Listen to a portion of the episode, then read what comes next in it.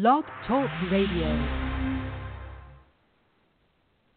Hello, everyone. Thanks so much for tuning in. You are listening to The Road to Enlightenment. I am your host, Kelly Fitzgerald. My guest today does something that he's calling mind exercising, and it consists of positive affirmations, mirror work, kind of learning to be more conscious, all of these wonderful, wonderful things that make a huge difference and can make a huge difference in everyone's life. So welcome to the show, Wade Bloodgood. Thank you so much for being here today.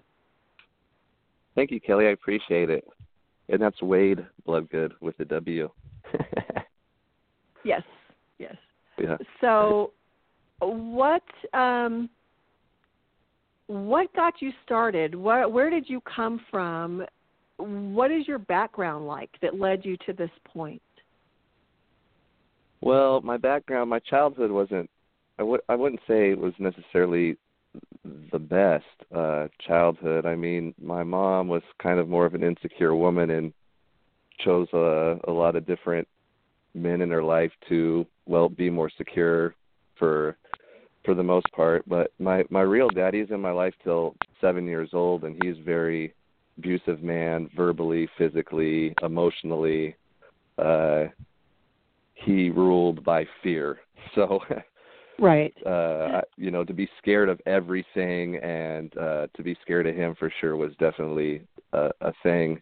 Well, he was around because he went to Vietnam when he was a young boy, so when he was about 17. So when he came back, he wasn't even – I never really got to meet who my father really was as a person. Mm-hmm. And then by 8 years old, I basically was already started on drugs. I had an older sister and an older brother. My brother's 4 years older, and my sister's a year older. But I'd already started smoking pot at 8 years old. That's cigarettes by 9. By 10, I'd – was already stealing, lying, and cheating, and drinking alcohol. And by 15, I had already done a lot of more even hard drugs. When my dad left after when I was 7, a year later, I had a stepfather. When I was 11 years old, my stepfather molested me. I was always taught to run, yell, and tell, so it happened one time, and I did run, yell, and tell. But at that particular time, the people that taught me to run, yell, and tell told me that it didn't happen and that it wasn't true. So I had to continue to live in a household with this person that did something to me, and I told on him, and he convinced everybody that it was a lie, and now I'm a liar, and nobody believed in me. And so and my real father, he'd always say things like, "You're worthless, you'll never be anybody, nobody wants you, nobody will love you." I mean, he said that stuff up until he died, basically. He died recently in January, but he was saying that stuff up until the end for the most part, you know. And wow, these were things. And then, you know, as I became, there's a lot of different stories in my life that are very traumatizing. I was involved in a gun accident where a friend died, and I had a lot of friends overdose on drugs, and a lot of pain and agony was going on in my life, and I was very depressed. But all of this had started when I was a very young kid, when I started to do, I mean, even before my dad left at 7 years old, I was already in this state of fear, that I was worthless, that, and so that was my core belief system about who I was. And as I reflect back, I realize that my brother, my sister, and myself, and even my parents, the behavior in itself is, I always felt like I was crying for help. Like, help, can't anybody see me? Like, DHS never came and took us away. You know, like, there was some counseling and different things going on, but I felt like nobody came to save me or could hear my cries. Right. And all of this ill behavior was a good sign, even though if you asked me, hey, is everything all right? I'd be like, yeah, everything's fine. Well, because, too, I didn't know anything different. I believe that was the truth, all of these horrible things. So when you asked me, is anything wrong, I didn't have anything to gauge it by. Right. You know, I was also told by the school system I have a low comprehension level. you know, I was in a lot of like special motivation classes, if you will. I was in classes with people that I would say had other abilities than me. I wouldn't say disabilities because I don't like dissing people's other. I just think we all have different abilities. But I was put in these other classes, and I really did feel out of place there because I didn't feel like I was disabled in the sense that some of these other people's abilities were different, you know. And right. So even the school system in itself, I got my GED. I went to 9 different high schools in the 9th grade, and by 10th grade, wow, I got my GED. By then, my family had already been homeless a couple times because I had my stepfather also was a manic depressive, and he so it led us to the streets. We lost our home, and we lost everything. And I was at that time was only like 15, 16 years old when that first happened. And so I experienced a lot of trauma in the first beginnings of adulthood and childhood. And then when all of those people left my life, I basically stepped right in, and I abused myself quite well, and I victimized myself quite well, and I did a better job than everybody else did, you know? And that went on for 37 years. I stopped a lot of things in the process before I ever discovered mind exercise. I lived a whole life on drugs of all kinds, basically what I call, you know, partying in a way is a way to say we're having fun. But we get a bunch of friends and we all go out and we do all these drugs, and really we're all in like a subconscious suicide pact. And we call it partying, so exactly, it's fun. But we're all out, and we all have really a lot of emotional problems. And that's why we're all drawn together, too. We're not talking about the problems, but our energy levels are connecting without ever speaking to anybody. Yeah. So we draw those friends into ourselves. And so basically 3.5 years ago, my father had cancer for several years, liver cancer, and he's dying. Me and him were not getting along again, and I always wanted his love and wanted him to be proud of me and tried to work that relationship out, but I didn't know anything that I know now, and I wish that I did. But long story short is 3.5 years ago, I was going to kill myself. I loaded my shotgun up. I was going to the mountains, and I just had enough because I was a worthless piece of shit, and I had nothing to offer to this world. There was no purpose, and I believed everything my dad said was the truth. He was right. I was worthless. Nobody did want me, and I couldn't be loved. And I did have some relationships with some girls that ended actually very quite well and very loving, but they went away from me, and I just felt abandoned again, you know? And even when my dad left when he was 7, all I knew was fear and hurt and pain from that man. But when he left, I felt abandoned because that was the only love I've ever known, you know? So I recognized love, too, with dysfunction. And I was attracted to those type of people as well. And I behaved accordingly. And when society was trying to give me love or family or friends, because I had already lost the love in myself and I didn't know what that meant for my own self, it didn't matter how much Kelly loved me, or Carolyn loved me, or Josh loved me. It didn't matter how much Silas loved me because I couldn't accept the love from you people because I couldn't love myself. So 3.5 years ago, going to blow my brains out. I have a son named Evanis, and I was just thinking that if I do this, how much more of an impact this is going to have on the people that are alive. And even though I could end it all right now and end my life of misery, what would I be doing to them? And the thought of just doing that to him, I couldn't do it. And at that time, I thought that I was I was too much of a coward to do it. And people were like, no, you have a lot of courage to be brave enough to walk back into this life that you fear and that you feel like you can't live in. And it was a hard time for me. But at that moment, I had to have an assessment within myself.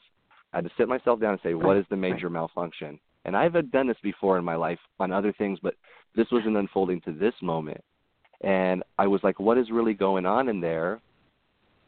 And everybody says, Wade, you're always overthinking. And I thought it was a good thing because I was always trying to figure out what the answer was to why nobody cared and why I couldn't be loved and why all this was going on. So it led me to mind exercise. I said, why don't you listen to what your mind's saying? And you know how they say you have a devil and an angel on one shoulder? Yeah, there's a bunch of voices in there. But they aren't you. They are not you, okay? And they're just a lot of voices, and they're not who you truly are.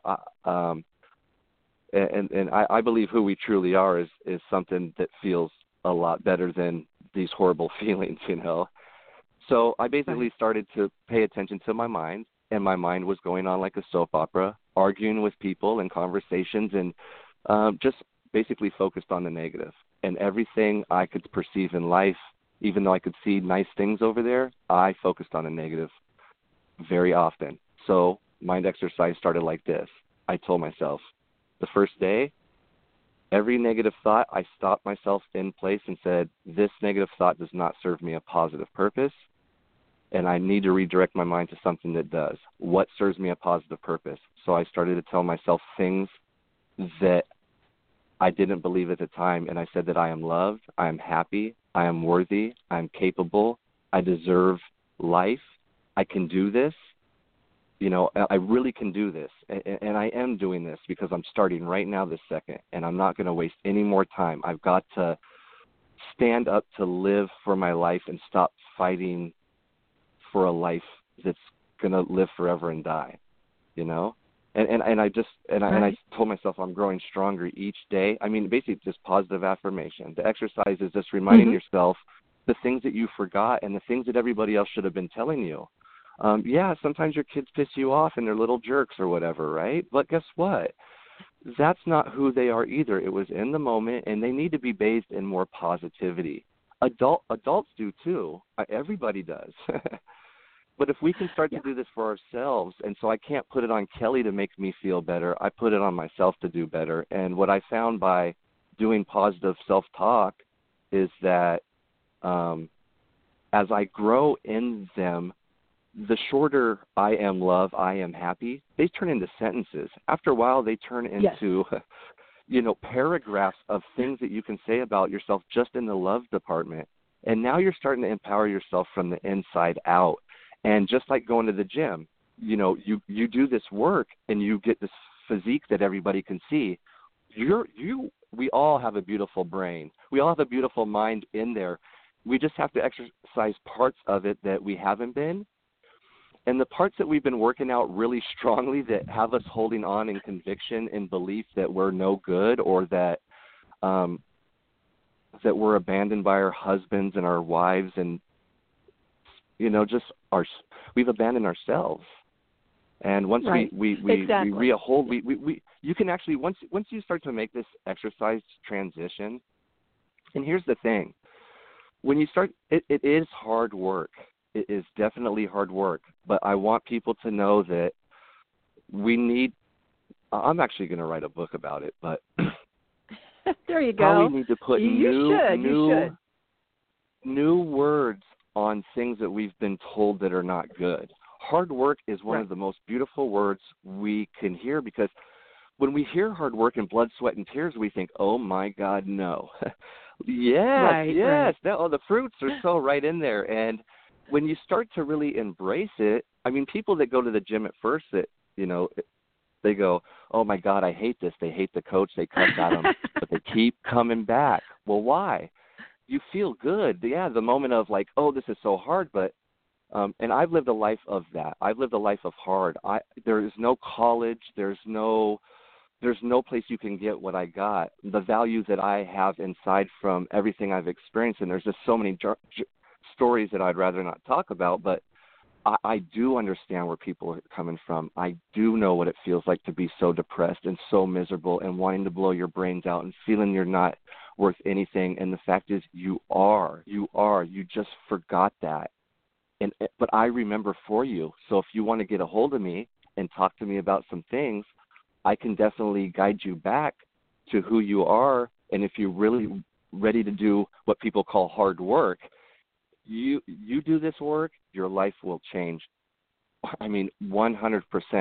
You're talking to somebody that was depressed. They have diagnosed me with, bipolar.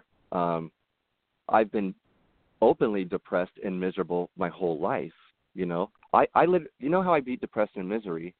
I basically started to talk to them like the devil on my shoulder. And I recognized the emotional feeling, and I said, hey, this is my property, this is my space, and you're not welcome here. Get out of here. And I told them they're not welcome here anymore. They can hang out together, and every day they came knocking at my door. And they said, hey, what are you doing today? And I said, didn't I tell you guys to leave? And this went on for a couple weeks, part of the mind exercise too. You can talk directly to your depression, and you tell it exactly what you think of it. You have control. And people always say, well, he made me mad. She made me feel this way. I guarantee if anybody could make you do anything, they wouldn't make you feel mad and pissed off. They wouldn't have you beating them. They wouldn't have you upset with them for years over something that's juvenile. Another word is like childlike. Beautiful word. Childish, kind of not so great. If somebody came at me, I was very perfect at this type of thing, and I've worked very hard on other exercises to do with feelings. But if somebody would come at me and act childish, well, guess what I did? I would be just as childish as ever.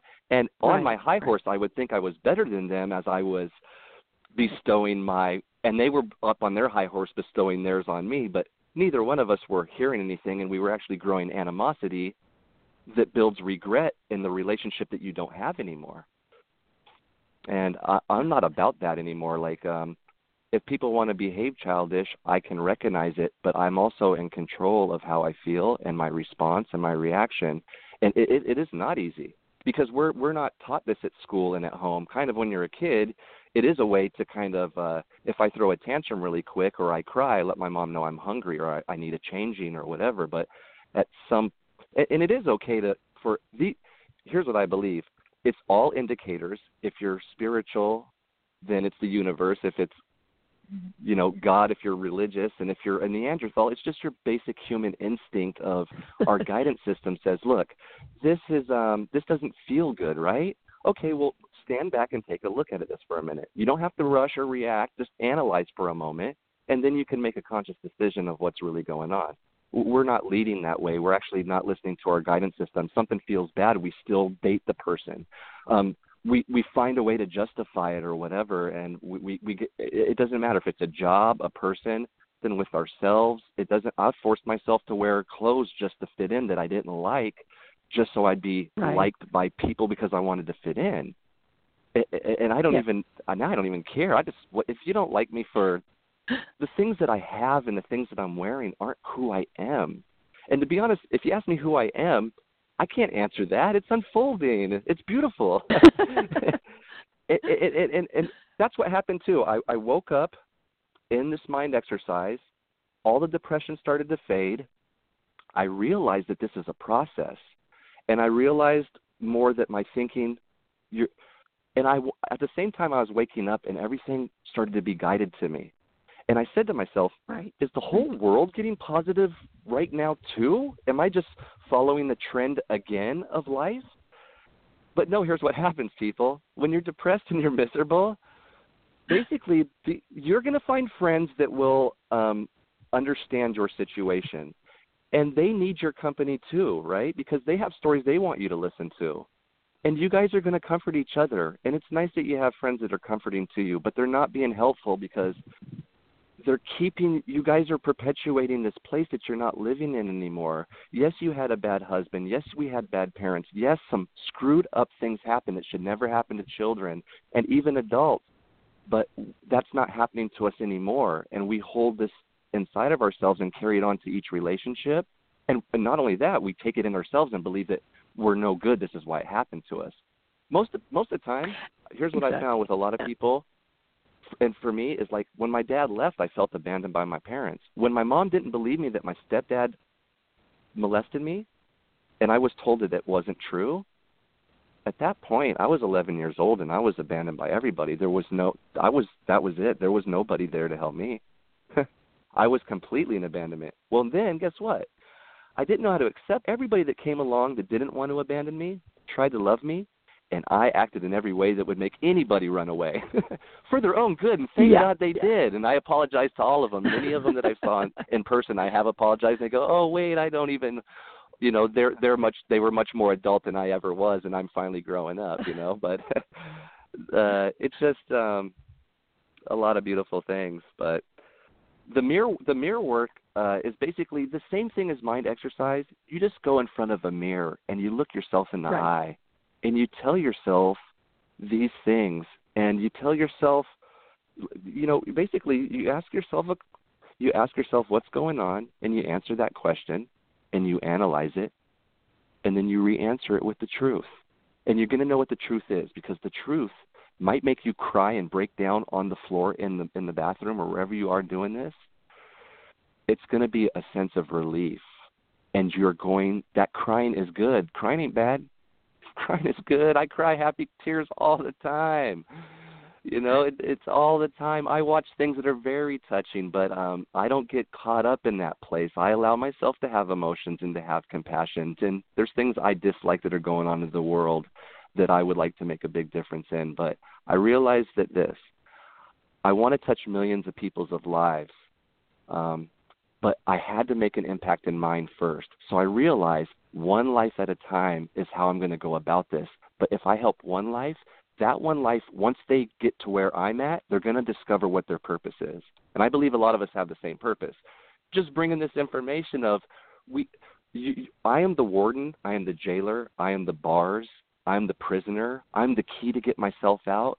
If I send the warden home, the jailer home, I can throw that key right down, and you touch those bars, the door ain't locked, and when you actually, the cage isn't even really there. That's the truth. And you might be a bird with broken wings, but listen, I was a bird with broken wings, broken multiple times in multiple ways. And I am flying, okay? I might not be soaring to the highest soaring, and I'm just realizing in a short period of time, it's just amazing is what it is. I'm just in awe of the infinite possibilities that we're capable of, and to be locked in by depression and misery and drug addiction and just being held a prisoner of your childhood, or, you know, somebody left me in a relationship and left me with these kids and I can't get over the fact that they abandoned us. Well, listen, someone abandoned them too. And when my dad died, because I was doing all this work, I actually last year, I was in Florida. I came back because my dad was not doing so good, and he said, hey, he was in Florida. The funny part was the universe didn't want us to be together. He was in Florida, and I was in Oregon. Neither one of us told each other that he was coming to Oregon, I was coming to Florida. Well, I was about 6 hours away from Florida, and I called him. I said, hey, just wanted to let you know I was coming into Florida. He goes, well, hey, I just want you to know I'm one day out of Florida, almost into Texas. I'm going to Oregon. And I'm like, wow, it's yin-yanging us right away from each other because it knows that this relationship doesn't work. And I really appreciated that at the time because I was like, I really realized that, and not only that, there was all these synchronicities that were unfolding for me. And those do happen when we start waking up, those synchronicities. And once you start to notice them, it gets you excited. And you start to realize this is some real stuff now. This isn't the mambo jambo or any of that. This is the real deal. And if I decide to make this my belief, what is the possibilities? Well, the possibilities are infinite. And so we zigzagged and we yin-yanged. And then he called me and he said 3 months later, and he said, hey, I got a house up here. I don't know how much longer I got. Why don't you come and stay with me? So I got in my truck and I drove all the way across back America, and I'm staying with my dad. And I'm with him for about, I don't even know if it was 60 days completely. But the man was more miserable than he'd ever been in his life. And I do understand he was dying. But at that point, you'd think regret would set in and you'd say all the things that you could. But he had a motto. Right. The motto was, you need two lives, right?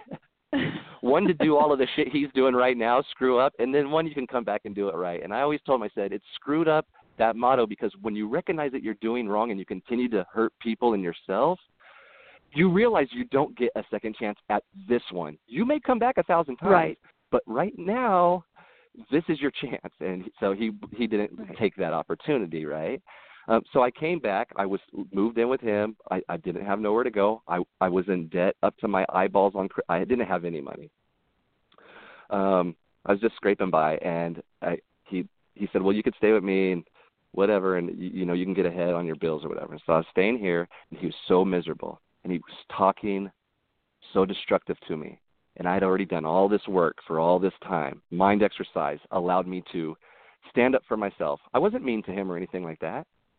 I respond. I don't react. I'm not saying I haven't fell down every now and again, but I realize when I maybe said the wrong thing the wrong way, and I catch myself, and that's it's about being present in your mind right now and what am I doing, And it's not about being selfish, what's good for me, but it's about being self-centered, which is like selfish, but it's when you're self-centered, it's good for you and other people. Selfishness is not always good for you or anybody else.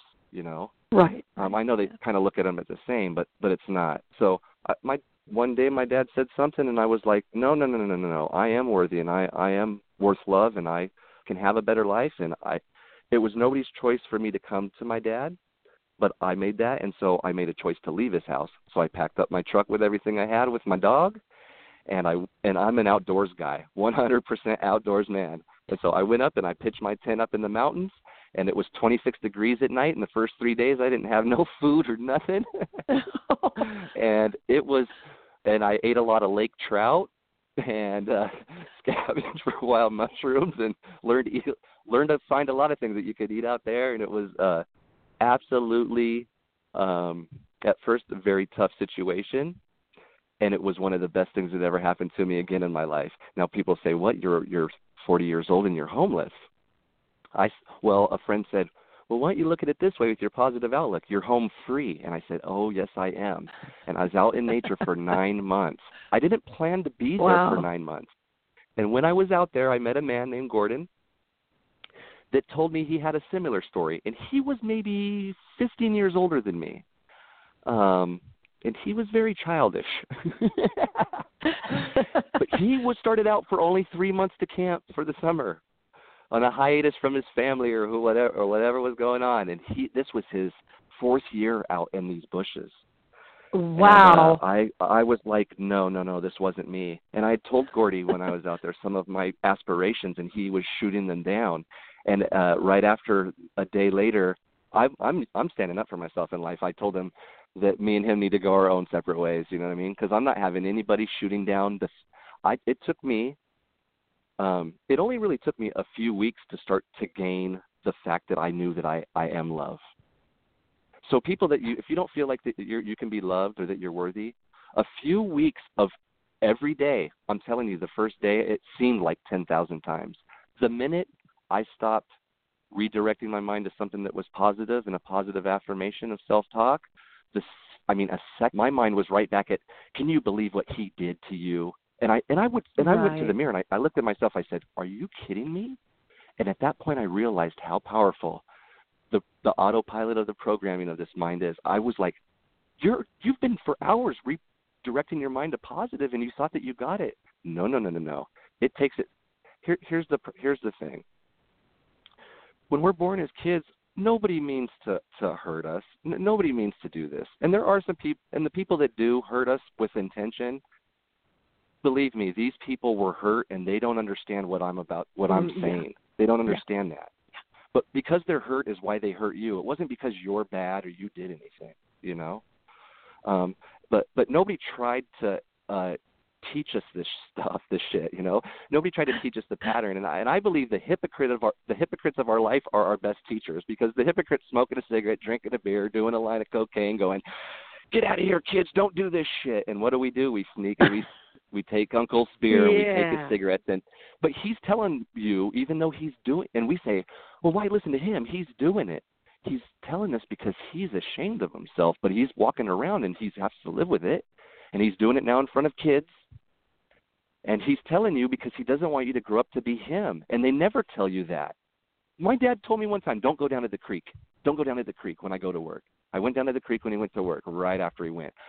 I slipped and I hurt my leg, and it was all bruised up. When I came home, he noticed a little limp, and I tried to, make him not see it, but he saw it. He saw me limping. He goes, "Hey, you were at the creek today, weren't you?" And I go, "No, I lied." And he goes, "If you lie, you know what happens if you lie to me." And he goes, I go, "How did you know?" And he goes, "Well, I can see you limping. You slipped on the slippery rocks." I go, "Yeah." I go, "How did you know?" He goes, "Because I've been down there, and you know how many times I busted my ass on those rocks." I go, "Well, why didn't you tell me, don't go down there, don't go down there, don't go down there. You don't tell me why. If you would tell me why." Right. So if you're my uncle doing cocaine and you got strippers and you got all this stuff that might look attractive to a young man, that's definitely got problems, of course. One that doesn't would be like, "I'm getting out of here." When he says get out of here, he needs to say, "It's because you don't understand. This is not glorified. Strippers are not a glorified world. Doing cocaine is because I got effing problems, kids. My dad did something to me. I don't know how to get over this." And what I would tell Uncle is, you need mind exercise too. You need mirror work too. But mirror work and mirror work and mind exercise was the key to the unraveling of everything that I do. Like, it unraveled me, and it found my self-worth and love, and I accepted it. The minute I found it, here's the thing. Once it comes to you, you cannot not accept it. That's the thing. Because your true self knows who you are, and it's glad to welcome you back. And then this Grand Canyon of patterns that we have accepted in our life from our uncles and our moms and our dad and a lot of people that were well-intended, friends that are maybe your friends right now, and I don't care if you're 60 years old, you could have really well-intended friends that are no good for you because the way they talk, the way they think, and I feel like I'm everybody's best friend because I am going to tell you things that you might not like to hear, but I swear I'm going to tell you the truth because you don't deserve to live in that state of mind, and you don't need anybody, you don't need miserable, depressed friends to reassure you that they don't need it. We all need to be free out of our cage. That's why I wanted to be on this show and any other show that wants to have me. Anybody that wants to email me, call me, I want to talk about it so you can free yourself from the mental slavery of the cage that we've had ourselves in, because Grand Canyon patterns can be filled in with this mind exercise. And it takes time. It is hard work. I will never lie to anybody. It would be just like going into a gym. You would literally maybe need to – I'm not for hire right now, but like having a trainer that you could call or could say, "Hey, I'm going through this and this is where I'm at right now. What do I do?" I could walk you through it, because there were steps and stages during this that I detoxified my life, family and friends. And as I did detoxify my life of people that I felt that were toxic, then I just started to detox myself. And then as I cleared that space open within myself, it allowed room for other people that I didn't even know to come into my world. And you are one of them, and Dave Daly's. It's all unfolding. It's so beautiful. And all of these great people that I never even knew, and some were doctors and some were high-ranked military people for many years that I had met maybe in like a local bar scene or something. And I was just talking a conversation with them that I got involved in. And they were telling me, "Man, you were such an intelligent person." I didn't even ask for any of this. They were offering that to me.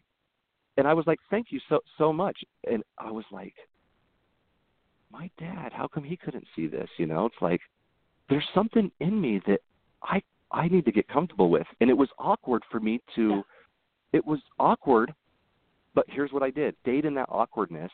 And what happened was, instead of running back to comfortability, right? Because Dave Daly talks about that. If you run back to that comfortability, then you're stuck in the fear. And basically, but so you just go in that uncomfortable moment, and it might not even be fearful, just kind of feels awkward. And then it all just evaporates. The illusion of that facade evaporates. And you know what? The world really does like you guys. The world really does care about you. And you know what? I know a lot of our friends and family members are well-intended, but we kind of have to, like we do inventory within ourselves, which I don't think a lot of people do, but you have to do an inventory about who's really in your life, and you need to, because our kids are watching us and we're teaching them things that they don't even understand, that we may not even understand. And then they grow up having these problems as adults, and it could just be a simple form of insecurity, which starts a problem with your self-worth, and then all your potential is hampered up into this box of bullshit. And if I could free, I wish I could free more parents, but I'm really more concerned about the kids, because I think kids teach us every day of where we actually come from. We're teaching kids to forget where we came from. I believe we're already born with me. We are. I know this because when I was outside, I started to meditate. And then this became another unfolding of the journey. So meditation was something I never did. And positive prayer. Two beautiful things you can start to do. Now, I used to pray to God, God, why? God, why did you do this to me? You know, I would wake up going, what is this all about, God? How could, like, I don't understand the meaning of this. And my prayers were really, like, asinine. It's, when I look back, it's like, yeah, of course nobody was answering those prayers. Those aren't even prayers. You're just bitching to the air, you know? And it's like, but now I just pray for, like, I have positive prayers for people, you know? I'm like, thank you for all that is nourishing my life, you know? Thank you for the good health and the good things that are unfolding. And people that are asking for support and prayer, I love that, because I'm thankful for those that are in the journey that need to ask for outside support. And as we offer a piece of our spirit and energy to these people, that brings healing and understanding to everybody's life. You know what I mean? Yes. And if people are open and receiving it and they're asking for it, I believe if you pray and you're not open to it, the blessings can come knocking on your door all day like FedEx and say, well, here's your dreams and $1 million. You are never going to answer that door. You are never going to receive it. You're not. It's not going to happen to you. And another thing, too, a lot of us want things dream a genie. Hey, wait, I did mental exercises for a few days. It did, you know, I'm not feeling, you know, like, you know, this is really difficult. I can't keep track of my mind all the time. Yes, you can. You have nothing but time to do that. You know what I mean? Life is hard work. Put the hard work in. Is that where you recommend people start? If someone's listening and they've been going through a really hard time, you just recommend that they pay attention to what they're thinking.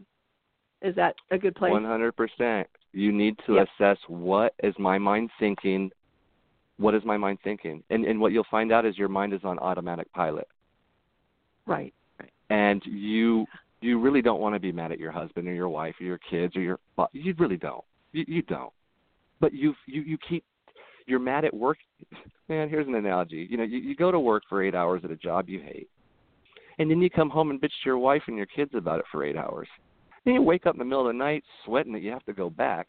This place has got 17, 18 hours on your life. And you're bringing other people that don't even work there in on it, okay? People that aren't even getting paid to be there are getting brought in on the depression and the miserability of it. But if you just look at it, hey, man, this allows me to pay my bills, that keeps the roof over our head and the food and the thing. Hey, well, I get some benefits here. You could probably find the good reasons and stop focusing on the bad, you know? Because here's what happens. You hate your job. You start to resent your wife, your kids, everybody you're doing it for.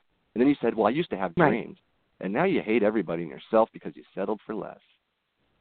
That's not who you are. And if you just pay attention to your mind, here's what I'll tell you. Yeah, I would first, if you want to fix your life, first off, pay attention to what your mind is saying and thinking. And then if you obsess, you say, yeah, I am maybe over-dramatizing things, or, yeah, maybe I'm paying attention to all the bad things that happen around me, or the woe is me, or the stories and this, you know. Hey, you know, there's a guy. He always wins. Well, listen to what he says all the time. He says he always wins. The guy that says, oh, I never win. Well, why do you even gamble? I mean, why do you do anything if you never win? It doesn't even – unless like, you're a high – like, that's where I pride myself. I'm one of the most successful people I know. I've failed so much. When it comes to failure, I'm the highest successful person in my life. There's nobody that's failed as much as me in all the areas that I've failed. But I'll also tell you another thing. Through mind exercises and paying attention to my consciousness, my bank account might not reflect this statement, but I am one of the most wealthiest, prosperous people that I know. I can't even find anybody on my level that I can have ran into yet where I'm at inside myself. That money is a byproduct of, well, that's coming. It's all these other things that have to do with finances. But I already have all of that abundance of wealth and prosperity in myself that don't resemble a bank account or a mansion or a fancy car or any of that. So when I try to explain it to people, they try to look at it because we're trying to see with our eyes what we think is to be true. But this is something you got to know within yourself. That, you know, the whole faith thing. That's what the faith of belief is. I have grown a mustard seed of faith, and I have moved mountains within my own life within 3.5 year period that I couldn't do in 37.5 years without knowing what I know and the information that I'm sharing. And in the moving of mountains with this mustard seed that I've got, guess what I have done? I've grown mountains worth of mustard seeds, and I'm willing to give them away to anybody that wants them. So if you want to get a hold of me about this mind exercise stuff, because I can talk on, and I can flow on and on about things, about it, but I have mustard seeds to give away, and you guys can move mountains in your own life. I'm telling you, there's no doubt about it.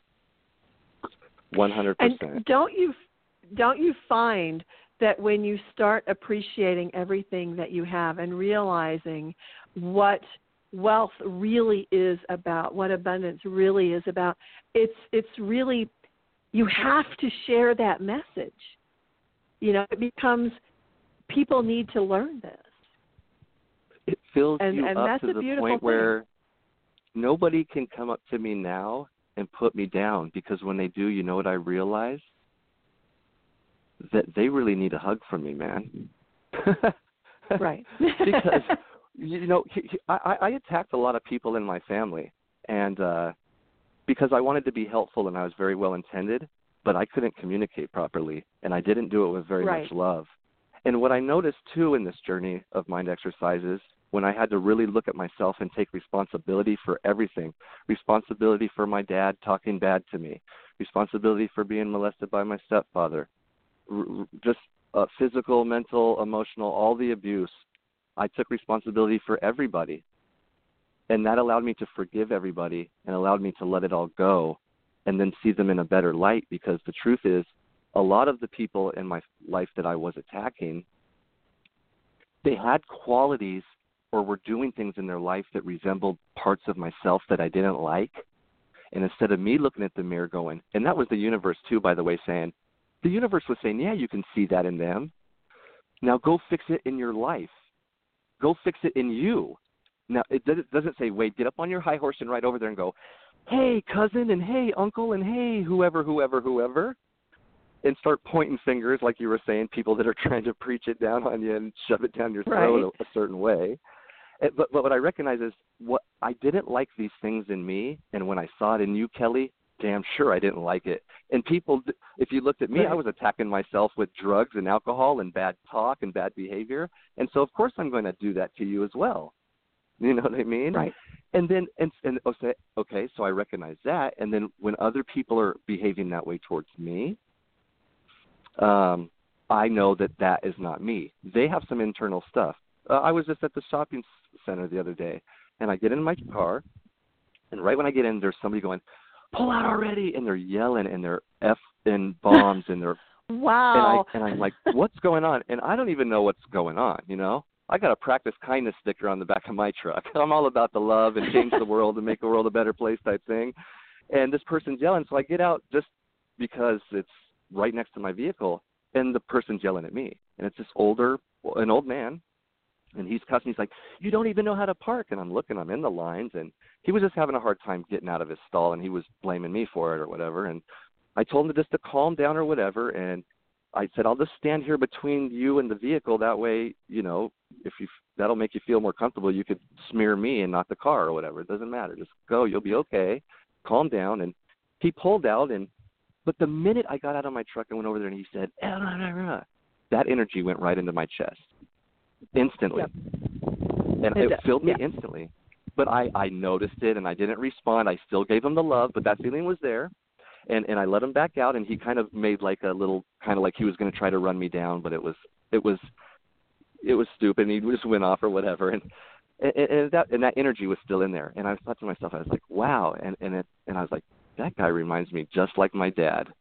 Hurry up, go. I mean, like, he's trying to control the whole world, and he has no control of it, and it's just pissing him off, and he's letting me know about it, right? And at that point, I was like, man, I really feel, because I felt bad for my dad, too, you know? I mean, I didn't want him to have to live that way, but it was his choice and decisions to make that daily belief for himself. And so I just started to hold that guy in a loving light. I said, you know what? I hope that guy feels better in the day, and I hope that because I used to be like that too, and I hope his whole day isn't like that punk, whatever. And instantly, as I found love for this individual, feeling inside my chest instantly evaporated, instantly. And I felt nothing but good and felt happy. And I said, that's what mind exercise can do for you. That's what mirror work can do for you. And then not only that, I was starting to get into meditation, but my ramble takes me everywhere. Meditation, you guys, once you it all unfolds. It started with me with just paying attention to my thoughts. Mm-hmm. And then recorrecting my negative thoughts and negative stories and negative any chatter. If you want to, hey, you want to solve a problem with somebody in your family or somebody you love or anybody you have a problem with, communication. Find your best, highest self first. Even if you don't know what that means, just say, let me respond from my highest self and my most positive self. And go to a situation calm. Don't go in talking a bunch of nonsense in your mind and then going to have a conversation with people. Because you're going to have an argument with them. You're not there to listen. You're there to impose your ideas and your will on them. And that's communication is sharing what we're saying. It doesn't mean we have to agree to it. And we don't – my grandpa told me, he goes, listen, you have a lot of opinions that are really good. But here's what I learned, and he's 90. Here's what I've learned in my 90 years. If people don't like your opinions, they really don't like you. So if your opinions are – they think your opinions are an asshole, then you're an asshole, and that's just it. And so maybe you shouldn't be sharing so much with people. And I said, I've got to share, Grandpa. The people that think I'm an asshole are the people that probably need to hear it more.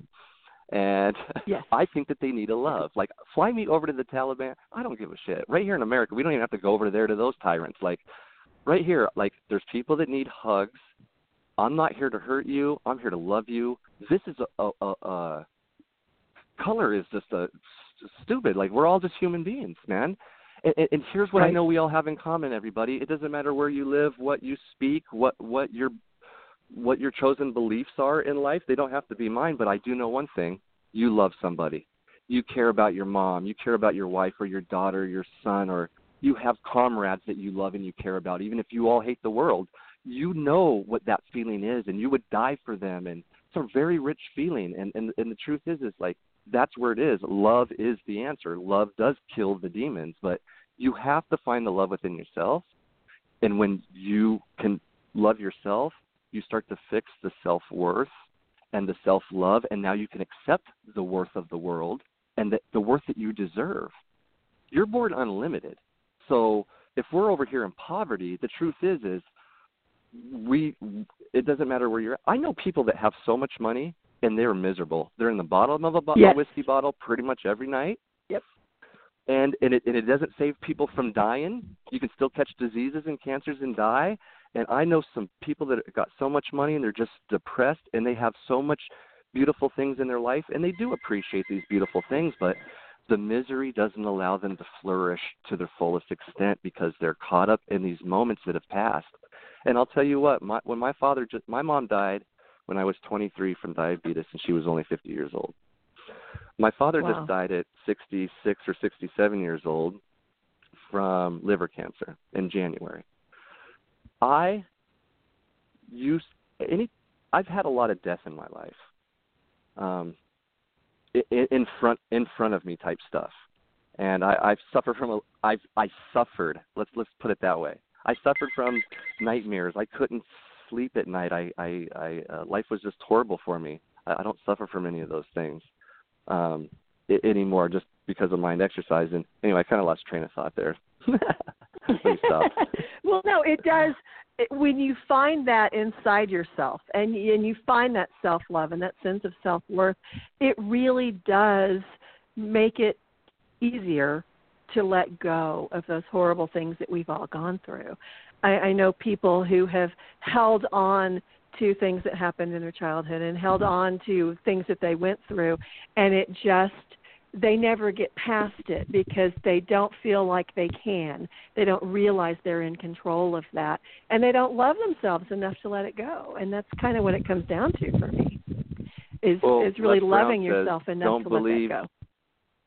Les Brown always says, don't believe the opinions, don't let other people's opinions become your reality. And I realized that that's what happened. I allowed the negative self-talk of others to be mine. And that's not who my story is. The beautiful part is we can change our story anytime we want. And but we don't. When you're in that place, I do understand. It's hard to hear what I'm saying. I mean, I lived down in that hole for 37 and a half years, and I do understand. And there were times I climbed out and was like, oh, my God, and I went straight back down there because this world is vast and infinite and amazing, you know what I mean? But I was terrified by this above world here, and living in a wormhole, right? You know, was much easier for me to be in. Right. When I was out in the mountains meditating, though, you know, positive prayer is just the thankfulness, but meditation. Now, meditation has taken me to places I can't even really not. I'm not even sure if I feel. I'm not even sure if I'm comfortable with talking with people because I'm not sure how people are going to take it. But I have tuned in to my higher self. In fact, my name is Wade, right? And I was meditating the other day, and it was like somebody said, "Well, do you ever ask like the name of what?" You think that you're talking with or whatever. I was like, well, no, it's like, it's a lot of things. It's not just like, I don't think it's a thing, but they're like, well, right. There's other people that channel and they have names. And I was like, well, what's the name? Well, Wade is, we are divine energy, right? we are divine energy. So it doesn't matter. It's not me or you or anybody. It's like, we're all connected, you know, that's a beautiful thing about being self-centered. It's like, what's good for me is always going to be good for you, Kelly. Selfishness right. is not. Self-centered is like, because we're connected in one way or another, whether anybody wants to admit it yes. or not, you know. You guys can't stand to watch animals suffer, you know, dogs being no. mistreated and or any animal or anything for that matter. But, you know, dogs right. are big on the list and stuff, and it's like there's a reason for that. That's the indicator of you know, people always say, well, wait, if you say, well, do what makes you feel good, do what makes you feel good. Well, what if I like to, let's just make it a big report, like somebody that's a murderer or something. I like killing people. But listen, yeah, you get a high from it. It makes you feel good during the process, but you got to hide. You got to feel scared. You got to cover it up. Right. You got to do this. Those are the wrong happy things. And so when we go out and we drink right. and we go dancing at the club and we're 40 years old, and I'm not saying don't go dancing at 40 years old. But listen, there's plenty of places to go dancing, and it doesn't have to resemble like when you were 16. Right. Exactly. Yep. Or here's what I yep. believe, too. I think when you deal with your inner turmoil and you clear all of that garbage out, you can go to any of those places and be exactly who you want to be and never fall a victim of being stereotyped of being any of these other things.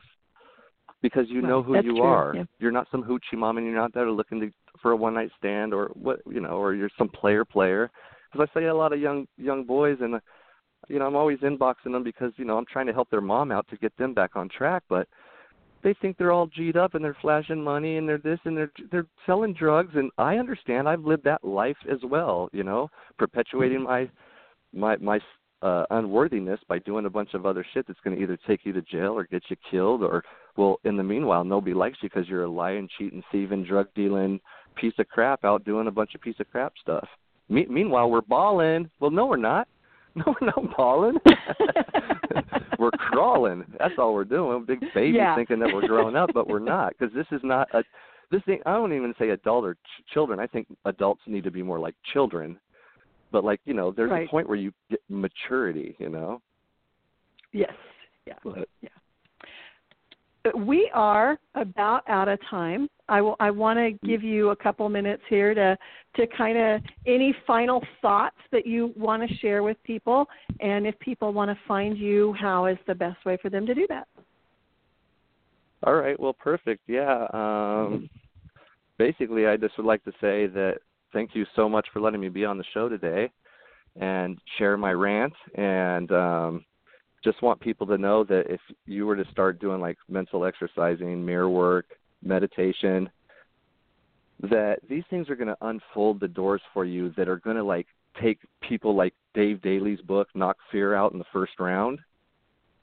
You're going to read these things are like, I believe they're like the pre-stepping stones. And then you grab these other self-development books and you're going to be able to get information in these books and you're going to be able to do something with them. Because you're going to have the self-belief in yourself to actually, you're going to build it up to where you actually start to apply this stuff. And that's where the action comes in. You know, we didn't. There's a lot I could talk about all damn day, but we need to apply the action to it. But if we find the self-worth, we'll find the momentum to want to do the action because we feel better and better and better in life. You know, right. And if anybody wants to contact me to talk about, basically, I'm doing mind, thought, and action exercise work. They're all different things. This time I was just pretty much talking about mind exercise. So you can contact me at wadebloodgood@outlook.com or charityheroes@outlook.com. And that's pretty much all I've got for you. Thank you so much. I mean, I really could go on and on, but it's we'll have to have you back and talk about the other things that you're doing because this has been a wonderful, wonderful show, and thank you so much for taking the time and for doing this. It's I appreciate you very much. Pleasure. Thank you so much, and everybody too. Well, just thank you. You know, go out and get this. I have not read a lot of books in my life, so I can't be the best critic of like what's a good book or not a good book.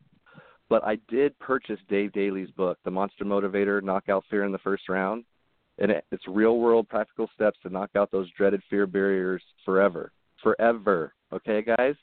And this guy has a lot of experience because he's lived 50 years and he's experienced a lot of things like I did. And that type of knowledge is priceless. So if the book's $25.99, $16.99, or however you got to get it, it's worth the amount of money you're going to pay because you're going to get the value of the information that is worth millions of dollars as far as I'm concerned. You know? And I support him. I support Kelly, and I support everybody in the community that's bringing change to people's lives that are going to help their lives be better, you know. And then in the end, I hope you all guys get all your financial dreams come true, and the truck rolls up with your money and all the fancy things. But in the meanwhile, work on yourself, and all those beautiful things will come to you if that's what your bigger dream is, you know. But I promise you this, all those things aren't going to fix the problem.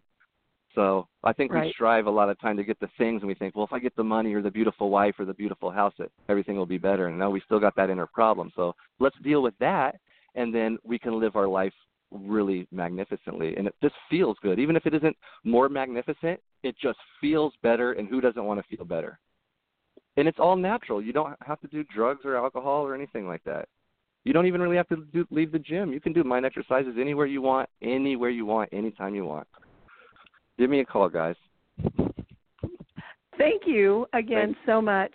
And thank you, everybody, for listening. Seriously, this has really been a great show. I really appreciate it, Wade. Thanks so much. Come back anytime. Thank you, Kelly. I appreciate your time. And you guys have a gorgeous day. I will see you next time. Bye, guys. Bye. With Lucky Land Slots, you can get lucky just about anywhere. Dearly beloved, we are gathered here today to... Has anyone seen the bride and groom? Sorry, we're here. We were getting lucky in the limo and we lost track of time. No, Lucky Land Casino, with cash prizes that add up quicker than a guest registry. In that case, I pronounce you lucky. Play for free at LuckyLandSlots.com. Daily bonuses are waiting. No purchase necessary. Void where prohibited by law. 18+. Terms and conditions apply. See website for details.